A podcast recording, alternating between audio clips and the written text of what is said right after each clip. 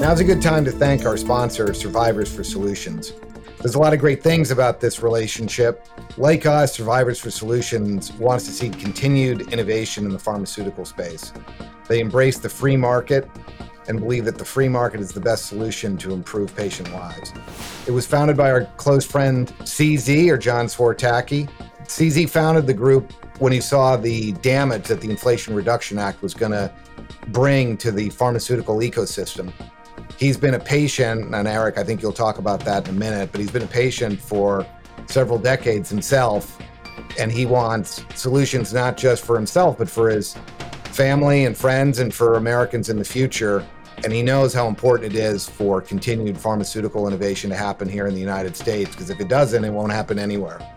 Joe, you're right. CZ is a longtime friend of both of ours and a seasoned Washington pro. But what most people don't know is that John Czwartacki has also suffered from multiple sclerosis for over 30 years.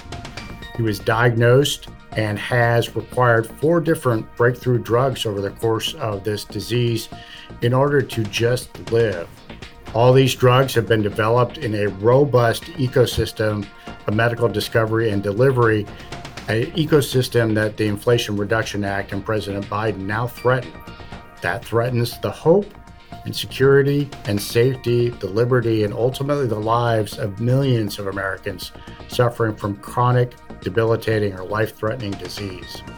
He formed Survivors for Solutions to help save this system so others like himself have the chance at a fulfilling and robust life. You can learn more about CZ and his lifelong struggle with multiple sclerosis from our March 27th DC EKG interview, plus his website, survivorsforsolutions.org, or on Twitter at Hope Matters Most. Joe, we're really fortunate. CZ is our leader here at DC EKG, and we look forward to advocating on his behalf and the behalf of millions of American patients in the years to come on our show.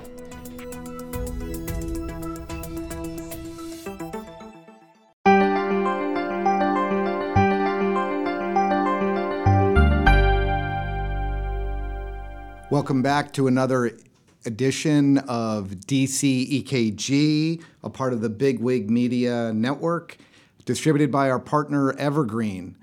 I'm here again uh, with my good friend Eric Ueland. I'm Joe Grogan, and we're joined today by Jay Bhattacharya, a good friend of both Eric and mine.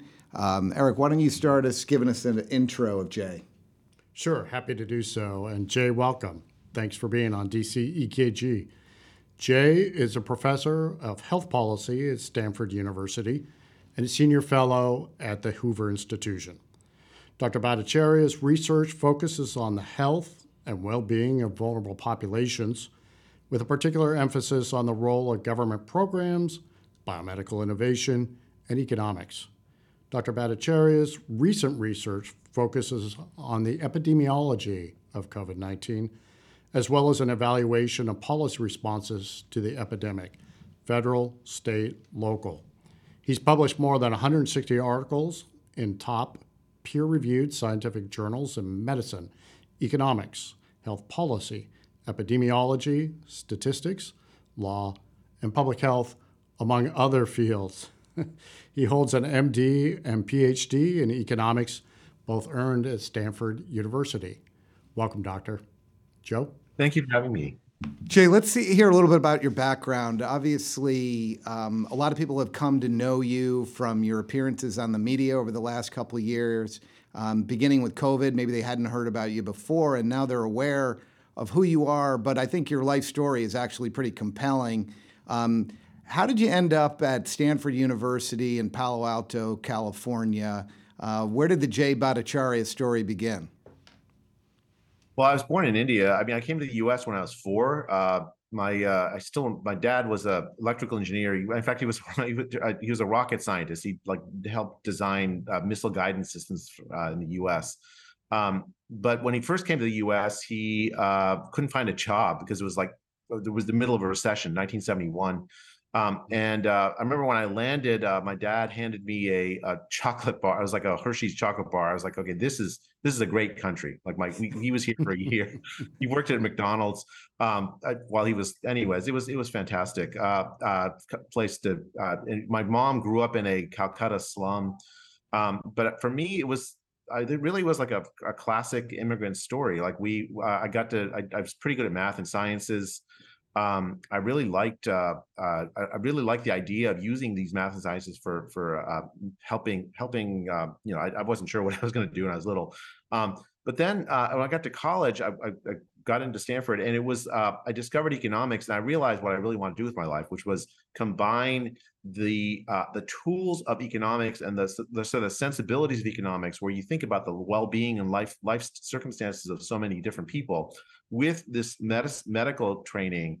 Um, and that's essentially what I've been doing my entire life. Uh, my and Jay, was that a gradual realization, or was it just a thunderclap from the sky one day? I mean, I always wanted to be a doctor, Eric, but I didn't know what that meant. Uh, then in, in, med- in when I was an undergrad, I discovered economics. I thought, wow, this is this is you know. It turns out that economics it's it's actually a centrally important idea in medicine, but not in the way normally people think about. Um, normally people think about economics and medicine is just, oh, it's just about money. No, actually, the key thing is everything in medicine involves a trade-off. Everything in medicine involves, you know, you you take this drug and you, are expecting some benefit from it. So there's some some uncertainty around that. Um, there may be some harms. You have to like think about the the trade-off, the benefit, and the harm. So you have to give each and every item in me, in medicine, in public health, involves fundamentally a trade-off. And of course, economics is the science of trade-offs. The tools and, th- and way of thinking economics turns out to be critically important in medicine. And I've I've sent I've almost almost all of the the, the my career. Uh, all of my career has been focused on applying that basic principle to me- basic topics and uh, really important topics in medicine and public health, including infectious disease epidemiology.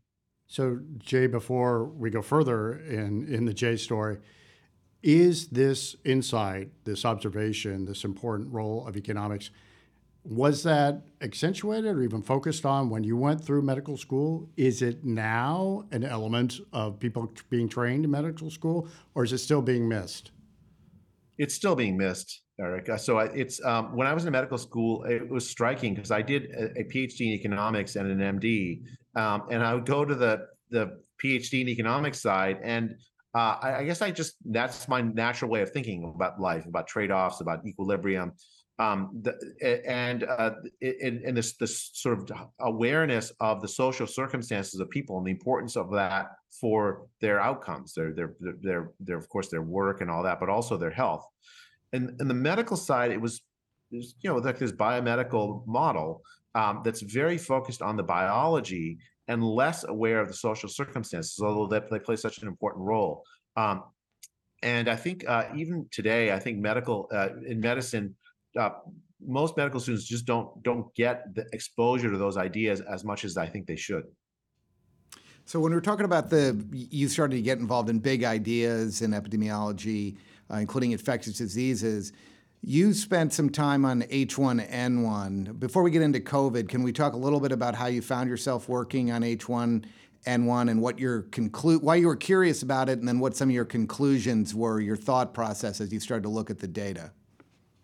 Sure. So, um, I mean, I've been working on on on on uh, infectious disease policy from almost the beginning. So, like, I, I worked on just some HIV work, uh, looking at uh, Medicaid coverage of HIV and how important it was for the uh, make sure that pa- uh, patients with HIV got access to, to some of the new medication, then new medications through Medicaid.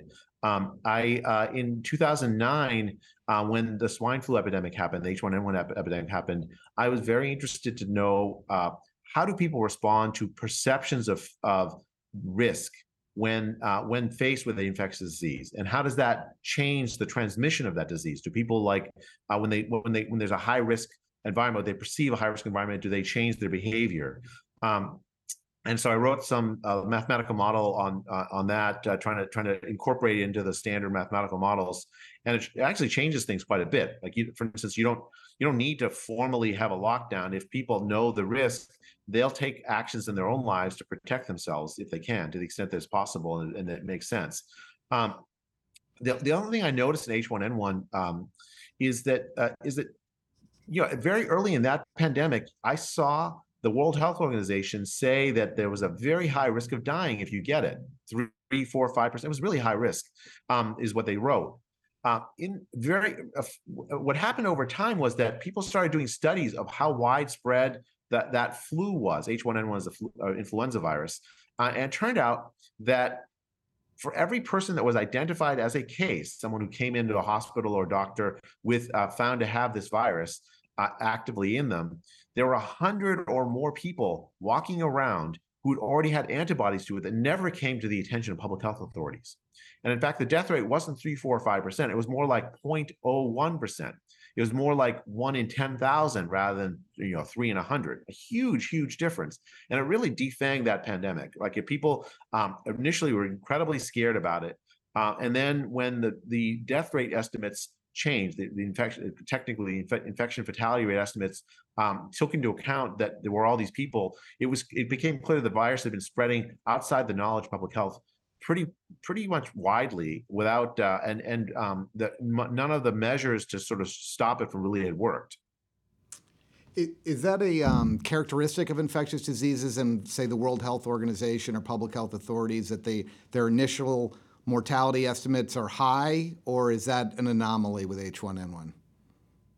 No, I mean I think you you see this over and over again, right? So what happens in the early days of a pandemic is you find people who die from it, right? That's how it comes to the attention of public health authorities in the first place.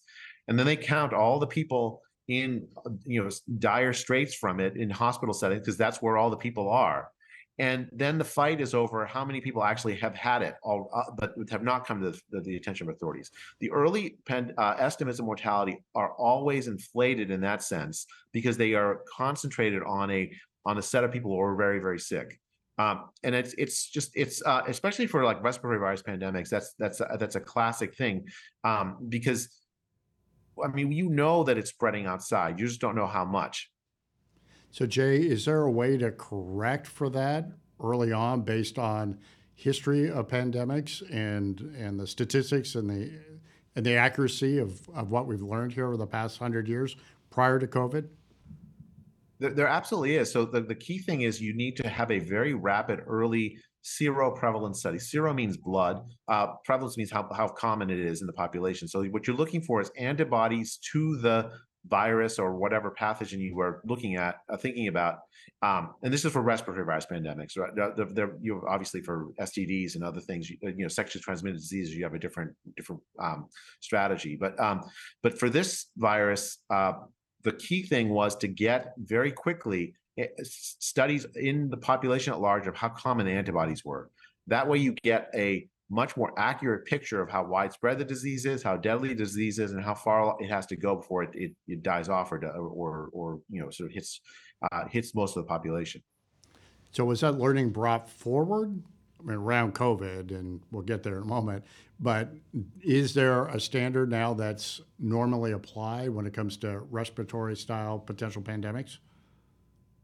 I mean, I, I, conducted a very early seroprevalence study for this disease in, in April of 2020. I wrote an op-ed in March of 2020 in the Wall Street Journal um, calling for a study like this saying, uh, you know, that we were the deck was titled "Is the coronavirus as deadly as they say?" It was a question, um, and the and uh, that led to my running a study in early April 2020 in Santa Clara County and uh, and Los Angeles County, California, uh, where we found that the disease was actually 50 or 40 or 50 times more uh, common than people knew right? There were for every person identified as a case in April 2020, there are 40 or 50 people walking around in Santa Clara County uh, uh, Santa Clara County, California, uh, who'd ha- already had the disease and, and recovered because they had an antibody to it. Jay, let's um, rewind just a little bit here. So, the beginning of the pandemic, when did you first become aware of COVID as an issue? You're out in Palo Alto. When does it enter your consciousness, if you can recall that? I think it was like late December, early January 2020. I mean, I saw the reports like everyone else saw about this disease in China. I, I read the report about the uh, the you know that hero doctor that blew the whistle on that there was actually a, a pandemic on. Um, and I thought, and you know, I, I thought back to H1N1, and I thought back to SARS SARS one in 2003. Um, I gave a, in fact, this was a, it was an odd thing because like I, I very, very rarely at the time ever got these kind of invitations, but I got an invitation to Bloomberg News to talk about uh, what effect the virus, this pandemic, burgeoning pandemic would have on markets, on like stock markets in like late January, early February 2020. Um, and of course, I knew very little about the disease because no one knew anything about the disease. So I just emphasized uncertainty is always bad for markets.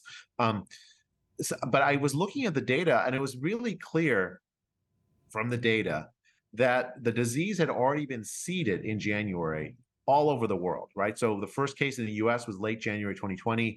Um, all by that time, there was already like a, a talk of an outbreak in Italy, Iran, um, the UK had had cases the, the, the disease was seeded everywhere. It was very different than SARS three, uh, SARS one, um, which had been a uh, which had been a uh, uh, you know like primarily focused first in China and then in Toronto and a couple other centers. It, it wasn't spreading as rapidly, whereas this disease was spreading very rapidly, um, seeded everywhere uh, that's what led to that. And then with the H1, the H1N1 um, kind of uh, my observations led me to think maybe this disease was much more widespread than we'd realized. Even in, in by, I think I had that realization sometime in mid February 2020. So you're watching that and you're saying, look, uh, the border shut down with China. We're talking about shutting down air travel to Europe, but you're already beginning to think, wait a second, it's too late for that. It's even though we're not picking up cases or a bunch of cases in the United States. And remember, we were dealing with all this issue of people on the cruise ships and how to get them back and keep them isolated on military bases so they wouldn't infect the larger population. But your observation out in Palo Alto is look, it's probably too late. It's it's widespread and we're just not picking up on it. So you write this op-ed and it's published in Mar- March or April, did you say? March, March 2020 in, in uh, mid-March 2020. And um, did you get a lot of phone calls from uh, government scientists saying, Jay, this is really interesting, your seroprevalence um, idea, let's collaborate on this, or how would we design it, or are you going to design it? Did other people call you in the private sector? What's the reaction from the government and from California officials and other private sector actors? So I didn't get much reaction from the government. I fully expected what would happen after I wrote that op-ed. It was that the CDC would run a seroprevalence study. Um, but and why did you expect that? I was very naive about uh, about how government worked, I guess. Uh, but I mean, it was it was so clear that that was the number we needed to have. We absolutely needed to have that number in order to make good policy. Um, and in fact, if I, I, was I was reading some of uh, some some commentary on what was happening in the UK, it's the same thing. It's like people wanted to. Uh, uh, people in the UK also saw this as like the key key number. What if you know how widespread the disease is? You can then populate models better to try to forecast what's going to happen with the disease.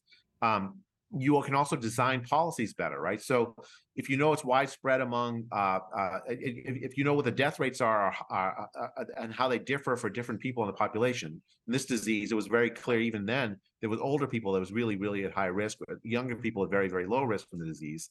Um, that then you can actually uh, design a better policy. It was, and it was clear that number was missing in March of 2020. I looked at there was a, a, a model produced by the Imperial College London folks um, in around right around that time, and I looked at their estimate of of, of the prevalence of the disease and the in, infection fatality rate, and it was based on essentially a guess.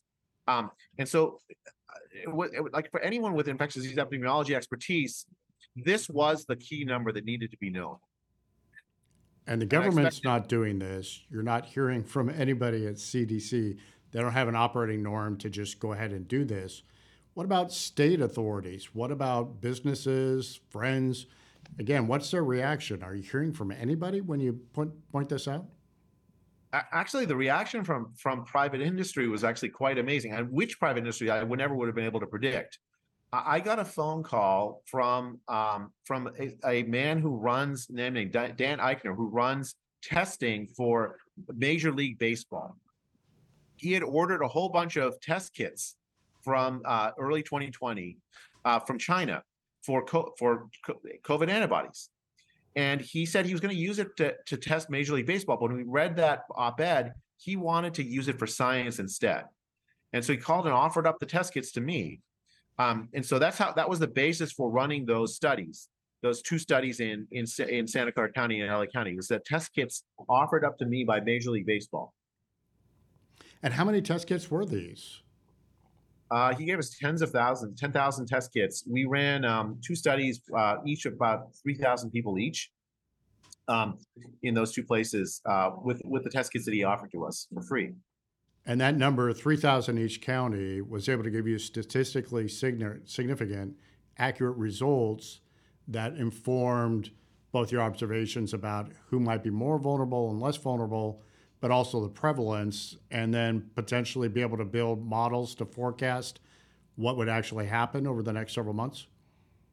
Yeah, that's exactly what happened. So we we um, with with the 3,000 hits in Santa Clara County, uh, it was hard because it was that we were in the middle of a lockdown, right? So normally you would have recruiting that would be you know more traditional recruiting, but we couldn't do that in traditional recruiting because of, because of the lockdown. So we, we decided to go on Facebook um, and uh, recruit based on that. That leads to a select a different like a population doesn't necessarily represent the pop- population of the county. So we had to do some statistical adjustments.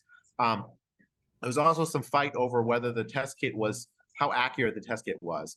Uh, the, and manufacturers' results suggested it was very accurate, but then we got some independent assessments.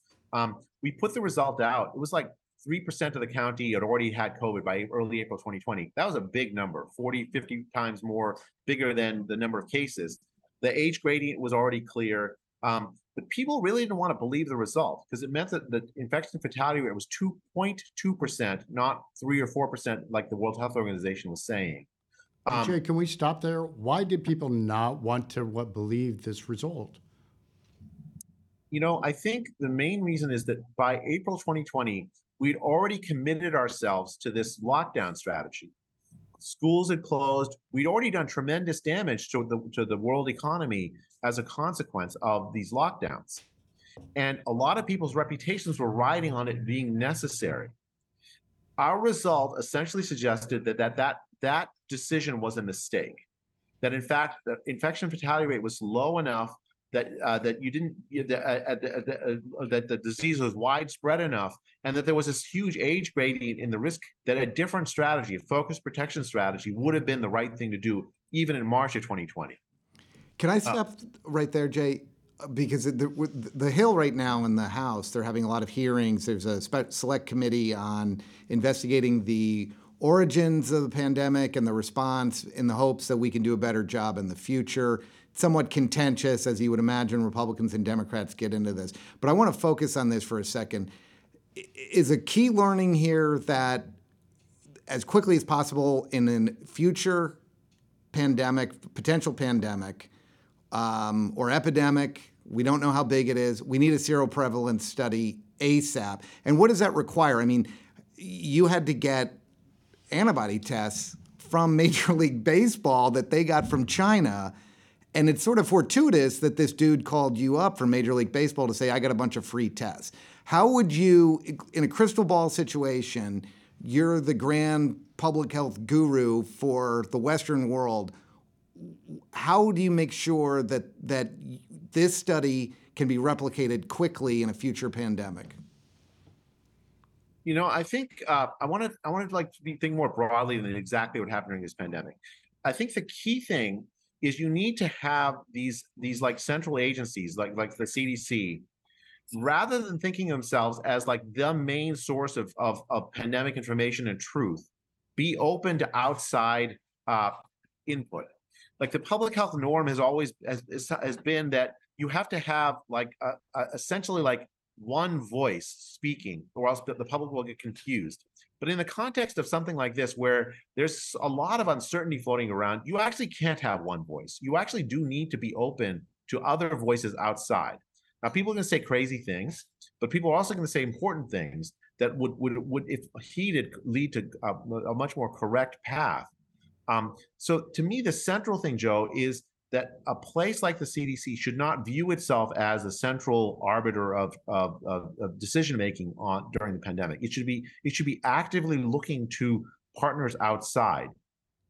To, to, and so like if they'd done that, if they'd reached out to me, if they you know read read, read that op-ed and uh, or John Ioannidis wrote a very similar op-ed the week before at Stat News, um, they would have they would have like said, okay, well, let's run a very rapid seroprevalence study. Let we have to we have to resolve this key number.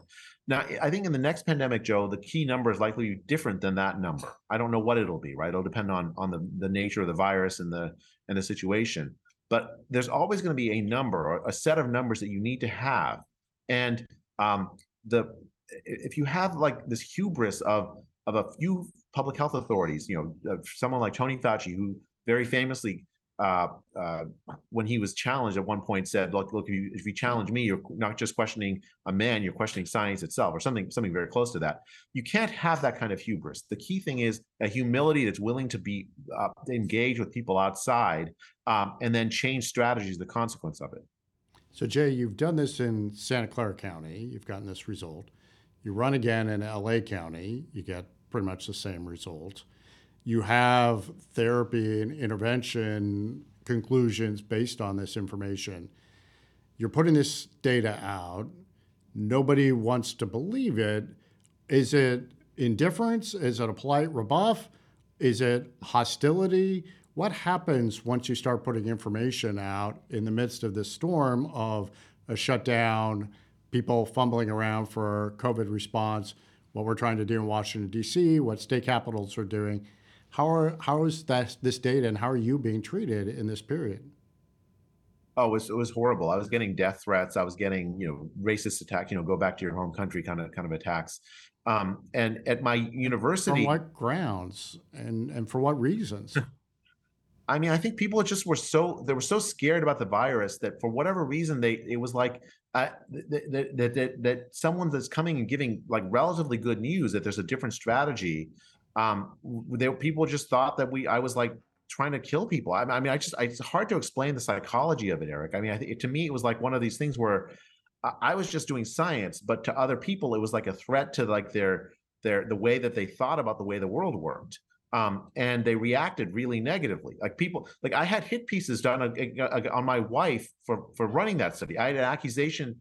Um, the, the, the the founder of JetBlue had given $5,000 to a gift account at Stanford uh, after the study, after we'd done the data collection for the study, and somehow like some some BuzzFeed news author wrote this piece saying that I'd like changed the study result. It was ridiculous. Like for, I mean, I just it doesn't. It, I mean, it's one of these things where like the, the, the accusation was so preposterous that it was unbelievable that someone would would actually publish it, and much less in a mainstream media outlet. Did those um, attacks start right away? Eh, right after yeah. you published the results, so immediate. There's no like um, fuse on it. Starts right away as soon as you publish the results. Yeah, almost almost immediately, right? So like the Nation wrote this piece accusing Stanford of like Stanford, not me personally, but of misconduct of even allowing the study to happen. And even at Stanford, there was an attack on on on the study. Like the, the normally a study like this, you know, professors can do whatever studies they like. I mean, we have academic freedom, at least nominally, but the but the, the university intervened in the study uh, because they were convinced that we had done it wrong. Um, even though we actually hadn't done it wrong. And they forced us to change the protocols of the study in mid course. Uh, uh, you know, even beyond what the like the human subjects committee that, that, you're supposed to go through had approved the study, and that's normal. Um, but then the administrators in the medical school then intervened to, to, make us change the protocols outside of the human subjects committee. Um, at one point, they actually forced us to bring back all the people who tested positive to retest on a platform, an antibody platform that they that some for other professors were developing for commercial use, and uh, it it confirmed the results of the study, um, but they wouldn't let us publicize that fact at a time when we were getting at- attacked on the on the validity of the study. The study, by the way, it was replicated by you know a, a hundred other studies to found very very similar results, and it was published in the International Journal of Epidemiology. So it, it was a, it was a solid study, but very few people wanted to believe it at the time because it it essentially said that the strategy we were following was wrong. I think we people had had so ingrained in themselves that we'd made this sacrifice for the lockdown that it couldn't have been in vain. And when we came in with the result that said it was in vain, that that that was not going to be met, you know, with with like you know, with open arms and happiness. So, Jay, these interventions from the university leadership itself, were they designed ultimately to disprove your results or to come up with a different result? I mean, I think they were they were wanted to essentially try to undermine our results, say we we we gotten the wrong answer, um, because uh, they were they were convinced that you know they didn't like the the test kit we're using, and they wanted us to use the other test kit, the other a new antibody test kit, but that that hadn't been developed. and They hadn't offered us that. Uh, there was also a, uh, a, the person who's now the head of medicine at Stanford. She had just gotten a 13 million dollar grant from the Chan Zuckerberg Foundation to run also another antibody seroprevalence study, but hers was due to be done by December of 2020, which in my view is far too late to inform decision making, which needed to get done, you know, immediately. By the way, how, what were the results of that study when it was ultimately done? I don't think she's published them yet, actually, Joe. no.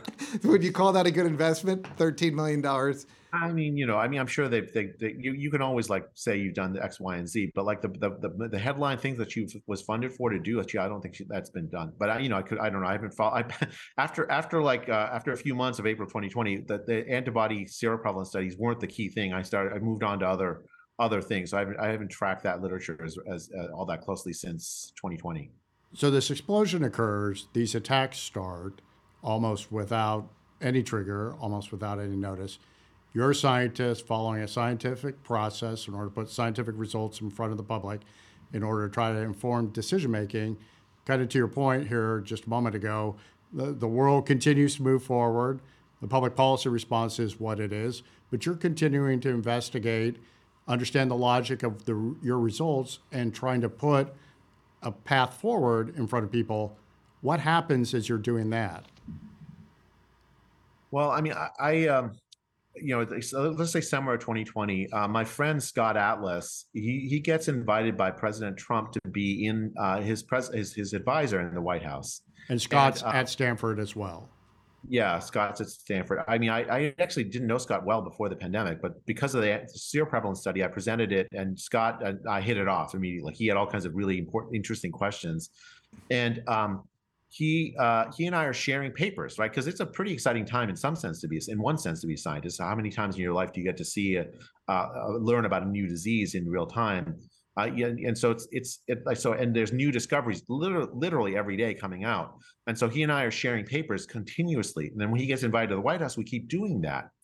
Um, and he's calling me up in in J, um, uh, like I think it was July 2020 when he started, and and he's like extremely frustrated because he's he's trying to share these papers with people like Tony Fauci, with Debbie Birx, and they're not interested in the papers. They're not interested in the fact that their papers are finding that there's very strong evidence of immunity after infection. Um, this is July 2020. Uh, they're not interested in the infection fatality rate uh, literature. They're not interested in the age gradient. They're not interested in the criticisms of the of the the modeling exercises like the Imperial College model. They're not interested in any of this. Jay, let's go um, back for a moment in terms of immunity for people who are naturally exposed. Obviously, a huge flashpoint and continues to be a, a subject to some controversy today in your early results and what you were doing in those those months in the run up to Scott joining the White House, and you're seeing this, what's the reaction again for from policymakers and fellow scientists to these facts? Right. So in um, early days of the pandemic, like say, let's say again March, April 2020, when we're running the, the that seroprevalence study, we're looking for antibodies. Now, does do those antibodies mean that someone is immune? uh, like in, in principle, you want to be able to say yes. It's a coronavirus. Other coronaviruses produce immunity after after you've been inf- infected. It just, just just does until the next variant, anyways. And you get very strong protection against severe disease. It's likely that that's the case with COVID, uh, but you don't know that for a fact in April of 2020. By July of 2020, immunologists started to run really interesting studies looking at uh, at, at, this immunity, and they identified uh, patterns of immune uh, immune protection, uh, both like figuring out like what, uh, you know okay t cells do this and b cells do that um, that very strongly suggested that it was you actually did have immunity now when we ran the seroprevalence study in april we didn't tell people they were immune we just told people they had antibodies and we told them that that doesn't necessarily mean you're immune because the human subjects board told us it wasn't responsible to tell them that and I, we agreed but by July, August 2020, it was really clear that there was there's pretty good protection against uh, severe disease, uh, certainly, and reinfection even on uh, on infection. So, like for instance, one study in Italy, northern Italy, found that uh, you know, a full year after the the uh, the the the, the uh, after infection, only about three in a thousand people have been reinfected in that first year. Um, I mean, it's it's it was very strong evidence, and yet when Scott would share that evidence with uh, the White House, uh, with, with, with folks like the you know Debbie Birx in the White House, um, they they were they weren't interested. So Jay, you have this data, you have these results. Scott and you are talking about his frustration as people are simply rejecting this. Nevertheless, these are scientific facts. Why is it that there's this reaction? Why is there effort to both push this aside and, in some cases, it appears, suppress conversation about potentially natural immunity? Well, in, in July, August, September 2020, I think what, what was going on inside um, the minds of people like Debbie Birx and uh, Tony Fauci. Uh, you know, this is speculation on my parts, but but, but like uh, in, uh, it's informed it's a by podcast. You can speculate as much as you want. well, I mean, I've, I've, also talked to some folks inside here at Stanford. Um, the, the it was I, I think uh, first that, that, there was this idea that the, that there's a vaccine coming, and um, the vaccine is going to produce immunity. Uh, and if you if you if you tell people if you had COVID and recovered, you you you are pretty you know pretty pretty pretty strongly protected. Well, you may not want the vaccine. You may want to actually have COVID parties. Like you may want to like intentionally get yourself infected. Um, and I think that, that a lot of people in public health were thinking if you told people a true fact that if you have COVID and recovered, you are you have strong protection, it would lead to behaviors that they didn't want people to engage in.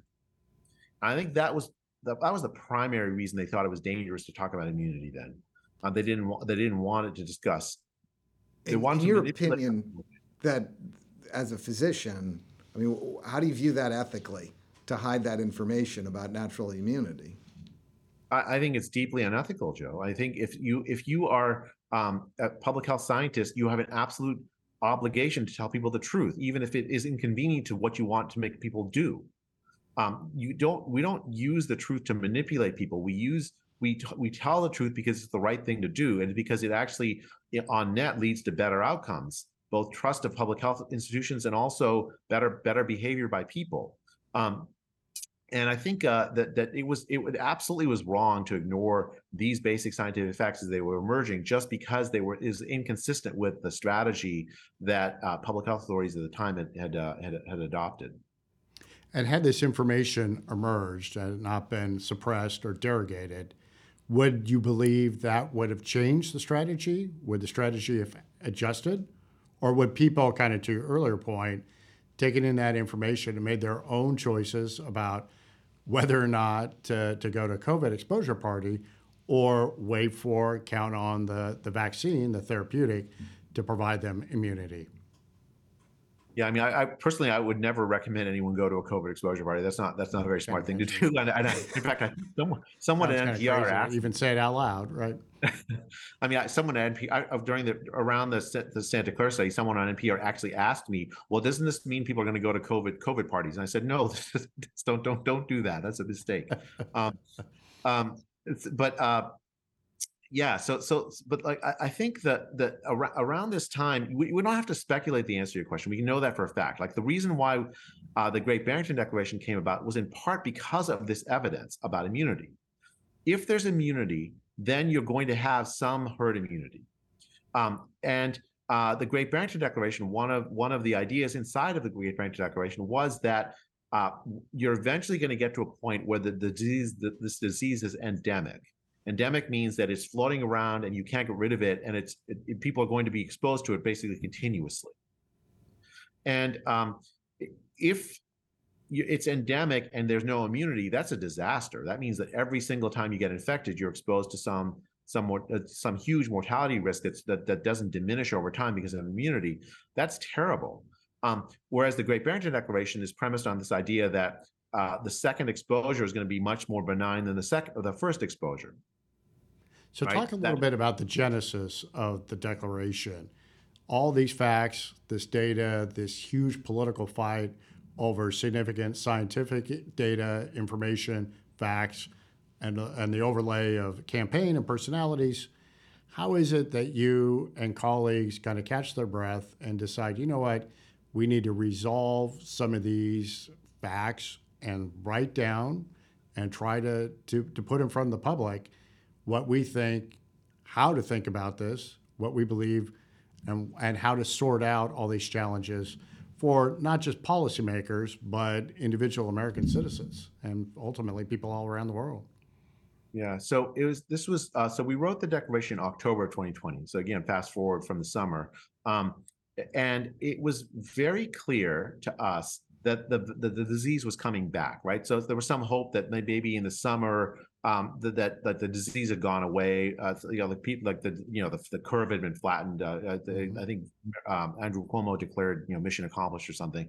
Um, but then um, you had like uh, you had the evidence from uh, some of the some of the like Arizona, the disease had come back, and other other countries, the disease had come back, and it was it was was was like increasingly clear to me, anyways, that it was likely a seasonal disease. That the winter there was going to be a winter wave, right? It, it arrived in our winter, um, and uh, I also saw that that governments were to lock down again. That many governments had attributed the disappearance of the uh, or the reductions in the cases of the disease in um, in spring to the lockdowns, as opposed to just basic herd, herd immunity. Right, herd immunity means a sufficiently large number of population uh, uh, given the way that they interact with each other, is what was protected from the disease based based on uh, prior exposure, such that the disease doesn't spread nearly as rapidly. Every person infected infects one or fewer additional people. Um, that's we essentially reached something like that. Uh, now that doesn't mean the disease is gone. It just means that it's like a local phenomenon. There's not still a lot of people in the population who've never been exposed in October 2020. Um, and uh, but the lockdowns were going to come back. Um, and the UN had put out a report suggesting that 130 million people, the World Food Program, that 130 million people were start were had been threatened with dire food insecurity, meaning starvation, as a consequence of the economic dislocation caused by the lockdowns. Um, the World Bank had put out a report saying 100 million people were thrown into dire poverty, two dollars a day or less of income um, by the, by this point. And so the lockdowns themselves was were doing considerable damage to the health of the of the world. Um, and so and and and and the idea the the fact that there was this huge age grading in mortality that older people were much much higher risk of dying from the disease if they're infected than younger people that was abundantly clear that was true from the earliest days of the pandemic um, the, the, so the, the declaration comes about because Martin Kulldorff, uh, a, a, Harvard professor in biostatistics and epidemiology, um, invited me and Sunetra Gupta, an Oxford professor in, in epidemiology and a, a, vaccine developer in her own right, to come to Western Massachusetts to talk about this these facts. We invited some journalists. The idea the idea was to like tell journalists that there were epidemiologists that disagreed with the uh, the, the the you know people like Tony Fauci that the right strategy wasn't, uh, you know, the, the, and to teach people about what herd immunity meant, what the, the harms of the lockdowns, the, the both, both the social and the health harms of the lockdowns themselves, especially to the poor, to children, working class, uh, to emphasize the the the evidence that the closure of schools was unnecessary for protecting people. The, the evidence from Sweden and Iceland and elsewhere was was was pretty clear from spring. Um, so we, we we got together and we decided that we needed to tell the world that the, the document is a single page document written in a way that anyone can understand and not just scientists. Uh, we wanted to tell the world that, they, what, that it wasn't necessary to have a lockdown. What was needed was focused protection of vulnerable older people and lifting lockdowns. That would result in better health for the population than the lockdown strategies had. And so you put that out, and all hell breaks loose on the Great Barrington Declaration. Talk a little bit about that. Yeah, so uh, I mean, the the uh, almost a million people signed it. Uh, almost, uh, you know, we put it on the web and made a petition open to, for people to sign it, um, and that happened, uh, you know, like within days. Tens of thousands of epidemiologists sign it, and doctors sign it, um, and uh, but then I started getting hit pieces again against me. I mean, I expected the media to react negatively. I mean, I, I wasn't naive as like I was in in spring of 2020. Um, but I didn't anticipate that the scientific community uh, or members of the, of the, leadership of the epidemiology uh, and public health community would react in the way they did. Right, so you had Tony Fauci get, going around giving lectures saying that we were we were dangerous, that we that we were spouting nonsense, that in, that everyone who does epidemiology knows that we're spouting is nonsense. That in, in fact uh, um, we were proposing to let the virus rip. Uh, we weren't proposing to let the virus rip. We were proposing to protect vulnerable older people. There was a dispute over how to do that. Right on one side, you had people saying, if you lock down societies, you protect vulnerable older people automatically. Well, that had already failed in the spring of 2020. Um, and uh, on, on our side, we're saying, well, why not design policies more specific for protecting vulnerable older people? Don't send COVID infected patients back to nursing homes. That's just dumb because that's where the vulnerable older people were. Imagine if we'd had protection of vulnerable older people as the key idea um, driving policy in spring of 2020. Andrew Cuomo never would have sent older people, uh, COVID infected patients back to nursing homes. Um, so you had this like you had this like um, essentially strategic difference between people in public health, um, and yet Tony Fauci was characterizing what we're saying is so far out of bounds that we were that, that we were you know fringe figures. Four days after we wrote the declaration, we found out later via FOIA request, the Francis Collins, the head of the National Institute of Health, wrote to Tony Fauci calling me uh, Martin Kulldorff and Sunetra Gupta fringe epidemiologists, you know, a, a basically an ad hominem slur, and then uh, calling for a devastating takedown of the premises of the declaration. To which Tony Fauci responded with a Wired magazine article, uh, essentially smearing us, attacking us. Um, and it was, I mean, just the hit pieces were just relentless. Uh, it was very clearly a coordinated propaganda campaign to attack us. How was the academic community in that at that time uh, after you you start to withstand these attacks? Did you feel that the Stanford community and other academics that you'd known and um, you know shared your careers with and visited at conferences leading up to this point were they supportive and standing up for Jay Bhattacharya? What happened? I mean, one uh, there was a there's a health economist friend of mine who I've known since graduate school. She she proposed a boycott of my health economics textbook on Facebook. I mean, it was just the whole thing was just it was absolutely insane. Um, yeah, there, of course there were a lot of uh, people I didn't know before that, that I highly respected. They came out in favor of the the, the declaration. That actually signed it. Many of the people who signed the declaration they they put their careers on the line. They lost they lost opportunities for grants. Some some were actually fired from the universities. Um, it was a really tough time. It weirdly took an act of courage to sign the declaration.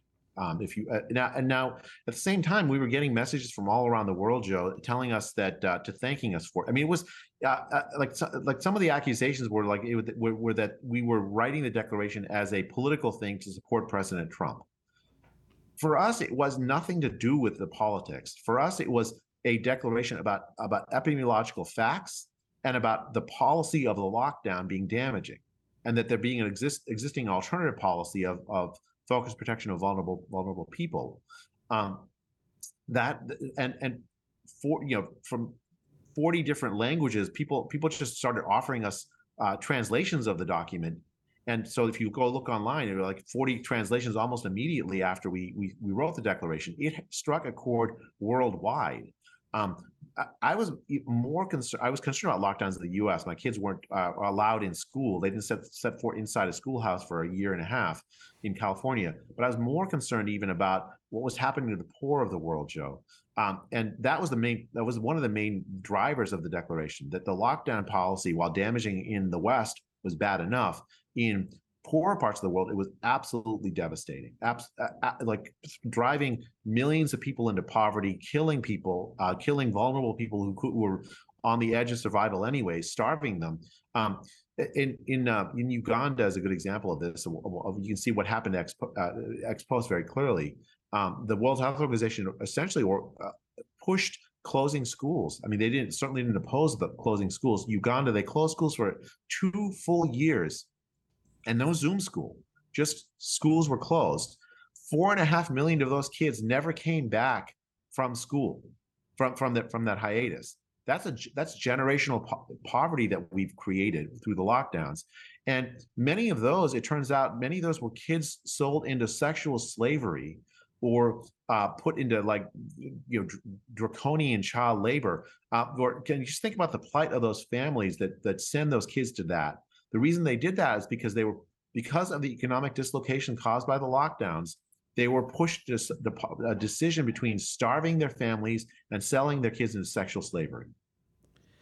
So let's talk about as we're having this conversation. Uh, it'll probably be a few days or maybe a week before uh, it's up on the web or released. But there was news today about the president of Stanford, Tessier Lavigne, being forced to resign um, due to some irregularities in research that he had published over a number of years. Um, you mentioned the attacks that you took from within Stanford and and beyond. Do you want to comment on uh, the the climate that you endured at at Stanford um, while he was president, and and any thoughts about his resignation? Yeah, I just heard the news today that he was uh, that he's resigning in August.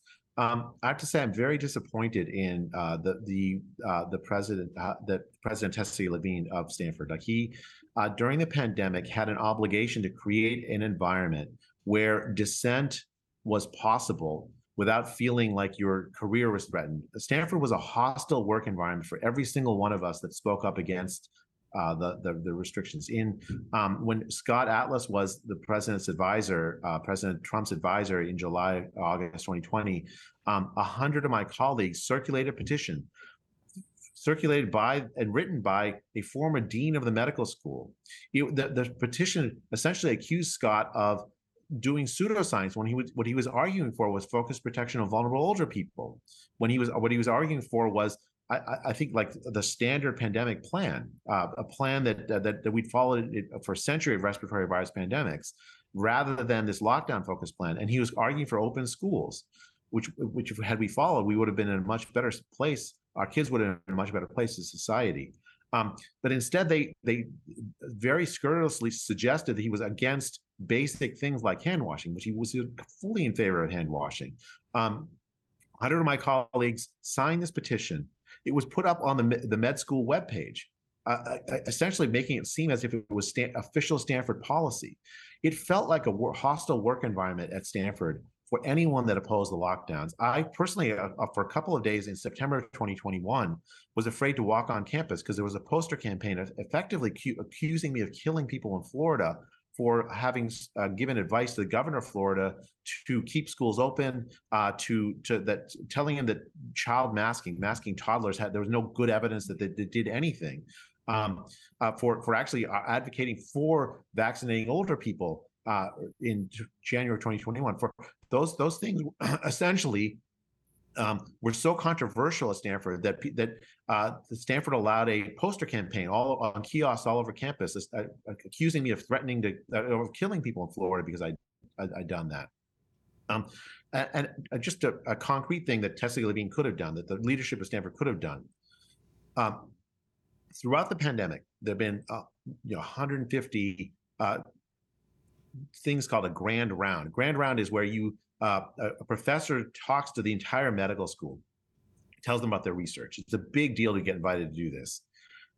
150 grand rounds, uh, hundreds on COVID, 100 some on COVID, um, and not one person opposed to the lockdown measures. Not me, not Scott Atlas, not John Ioannidis, not Mike Levitt, the a Nobel Prize winner in, in, in, in biology, uh, in chemistry, uh, who opposed lockdowns. Not one person opposed to the lockdowns, no matter how prominent, have been invited to give a talk at Stanford uh, on this. They, there was no policy seminar where we would discuss with other people who disagreed with us. None of the standard things where academics do to, to, to talk about their disagreements happened during the pandemic.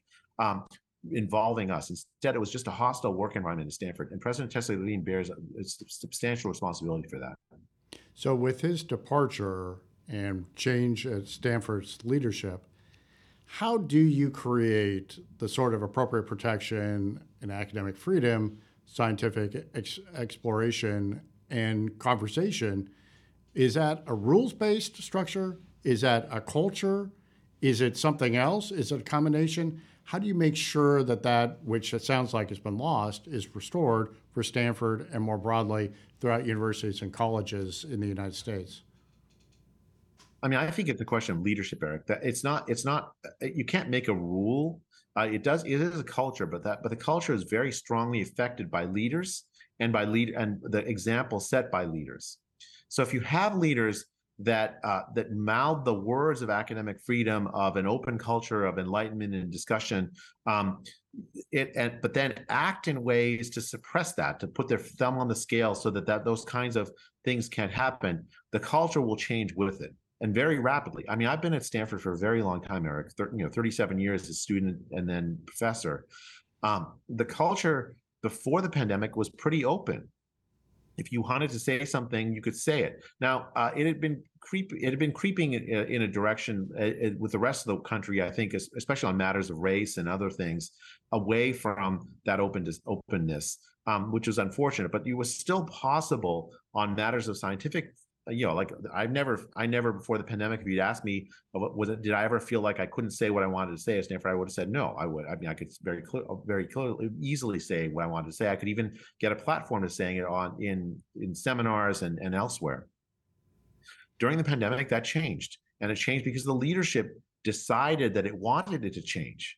It it made it so that you, if you didn't toe Stanford's line on vaccine mandates or on lockdown uh, procedures or on on making you know moving to Zoom school or whatnot, um, then uh, or or if you or if you participated actively in the national or international policy discussion in ways that oppose the lockdowns or might that oppose maybe what the CDC or the WHO was saying, then then you weren't allowed to say that at Stanford. That somehow you were out of bounds, no matter how prominent you are, no matter how uh, how uh, uh, you know strongly your uh, recommendations and ideas were rooted in the scientific literature. That none of that mattered. It just mattered that you came to the wrong conclusion. Jay, let's. You alluded before to things that you learned later through FOIA and other methods about the ways that you were targeted by senior sciences, senior scientists within the government. Can you talk about that um, illumination that occurred for you? You're in the middle of it at Stanford, you're being targeted by colleagues.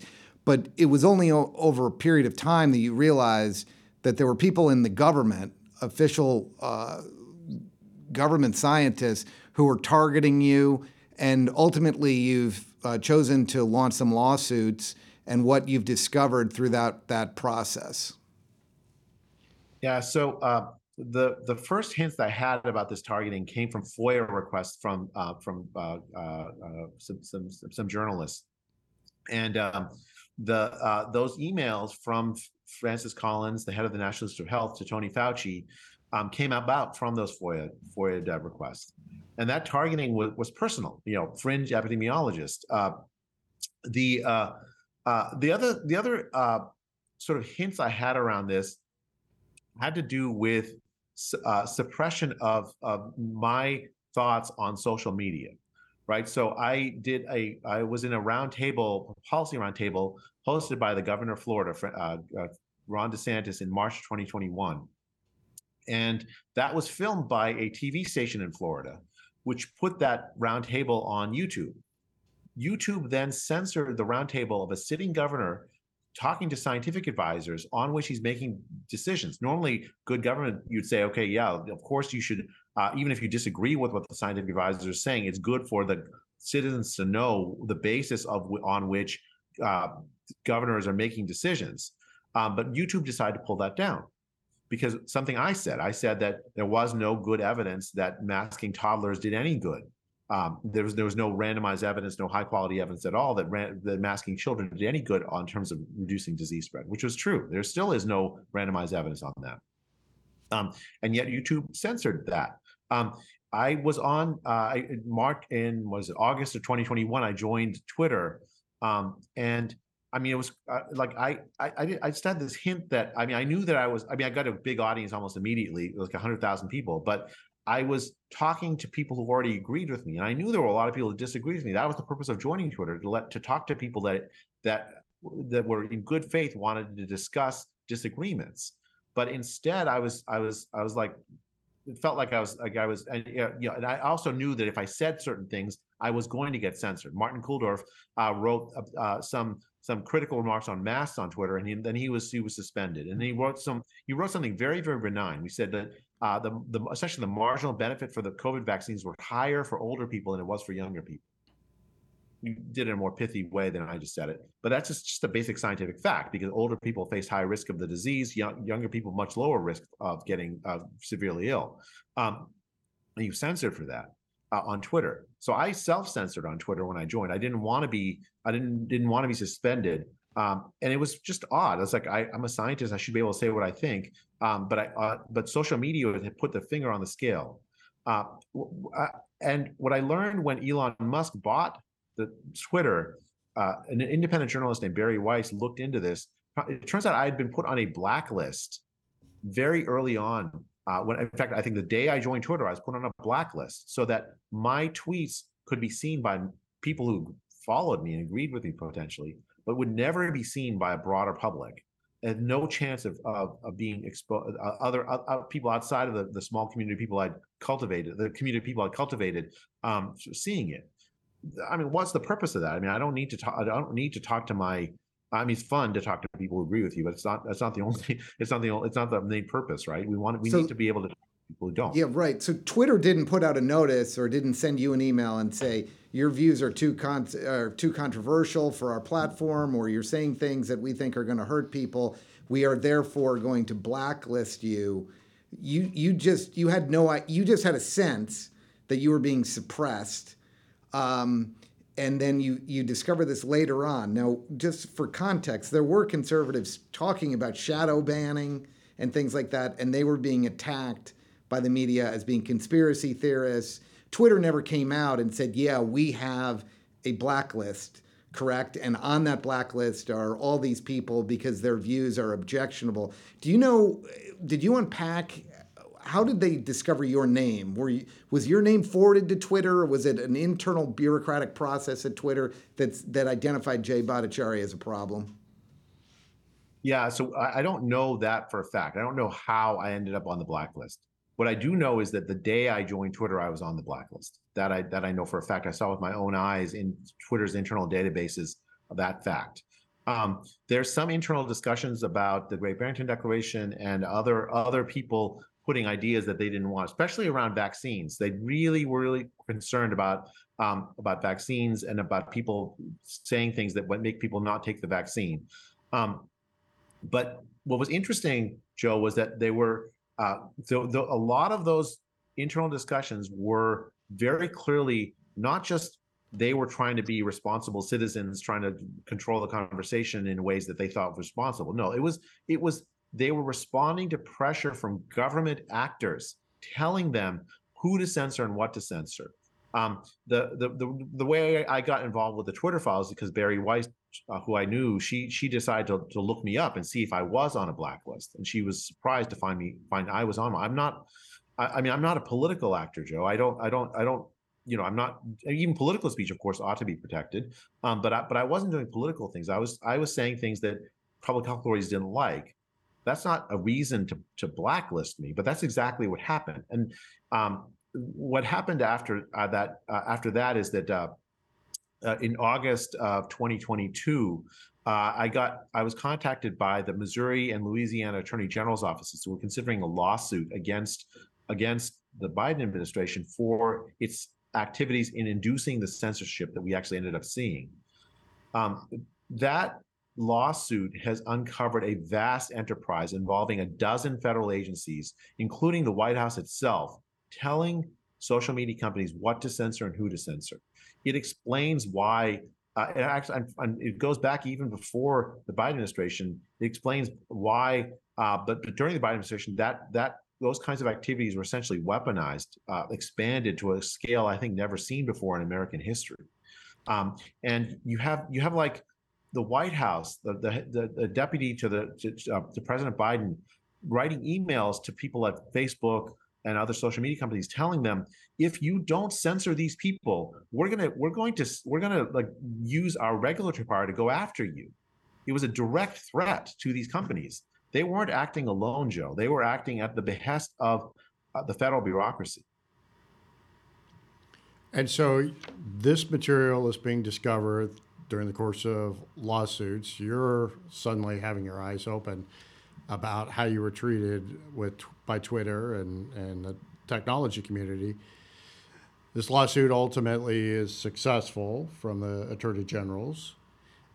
But what, if anything, can be concluded by you about a challenge to scientific process and scientific integrity and an academy that doesn't have a culture to protect that? High tech platforms that are blacklisting or actually uh, suspending or refusing people to speak uh, a significant political intervention into a way of digging into facts, coming to conclusions, and sharing those with the public. Where do we stand here in the summer of 2023 after four years of this? And then where we going to be able to go when it comes to potential significant health crises, future epidemics, future pandemics? You know, so um, the the lawsuit we just won a, a preliminary injunction against the Biden administration so that they're not allowed to talk to social media for these kinds of censorship activities. And they can still tell people, tell social media companies about criminals and whatnot, but that's a diff- that's different than, um, you know, you cannot you should censor Jay or censor people like Jay or censor ideas like this on public health ideas. They're they're now enjoined against that. Um, the Fifth Circuit Court of Appeals has stayed that injunction uh, based on uh, so there's going to be a hearing on August uh, early August uh, to resolve that. That's like a, a, like an administrative stay. It has nothing on the merits. The merits look very very solid. It seems very likely we'll win this case. Um, that's a big first step. You have to get the federal government out of the business of censorship of scientific conversation. Um, but that's that's a necessary but not a sufficient step. We're at a point where the scientific, uh, the whole scientific establishment has uh, faces a choice. Right, it has to it has to come to terms with the failure of of, of basic scientific processes where we end up where, where, which enable scientists who disagree to talk with each other. Uh, and uh, we, because of the deep public distrust, I think that is coming of science and, and scientists, because of the, the, because of the idea that we had these gain of function exercises might have actually caused the the, the pandemic itself. It's a it's a big opportunity, I think, for scientists to to to reform, right? To to say, okay, what why did we we run away from basic enlightenment ideals during the pandemic? How can we uh, change and reform scientific funding processes, uh, scientific oversight, uh, universities uh, convening scientific scientists. How can we how can we like change those and reform those institutions so that they can perform better going forward and regain the trust of the public? Because if we don't uh, the, the, the public support for the scientists is really vital for the scientific enterprise. Once it goes away scientists will find themselves in dire straits so jay this is the center of a white hot sun that you've walked through are you still excited to do science every morning when you come to work have you changed how you approach thinking about what you study and how you share it? Or are you still fired up to come in every day, put on the white smock, and get to work? So I um, I still love science, Eric. Uh, I, and I but I have to say, like during the pandemic, I, mean, before the pandemic, if you'd asked me, I'd say like the way you influence the world is you write scientific papers, you publish them in peer-reviewed journals, uh, and if it's a good idea, people will pick it up. I'm no longer that naive. I don't think that that is primarily the way you can change. And now, if you had a function, well-functioning scientific community, that's exactly how you would change the world. Um, the problem is we do not have a well-functioning scientific community. And I, I um, nowadays I'm really, really interested in, in using uh, my voice to try to reform the scientific community. To reform this is so this is why we I helped found this Academy of Science and Freedom.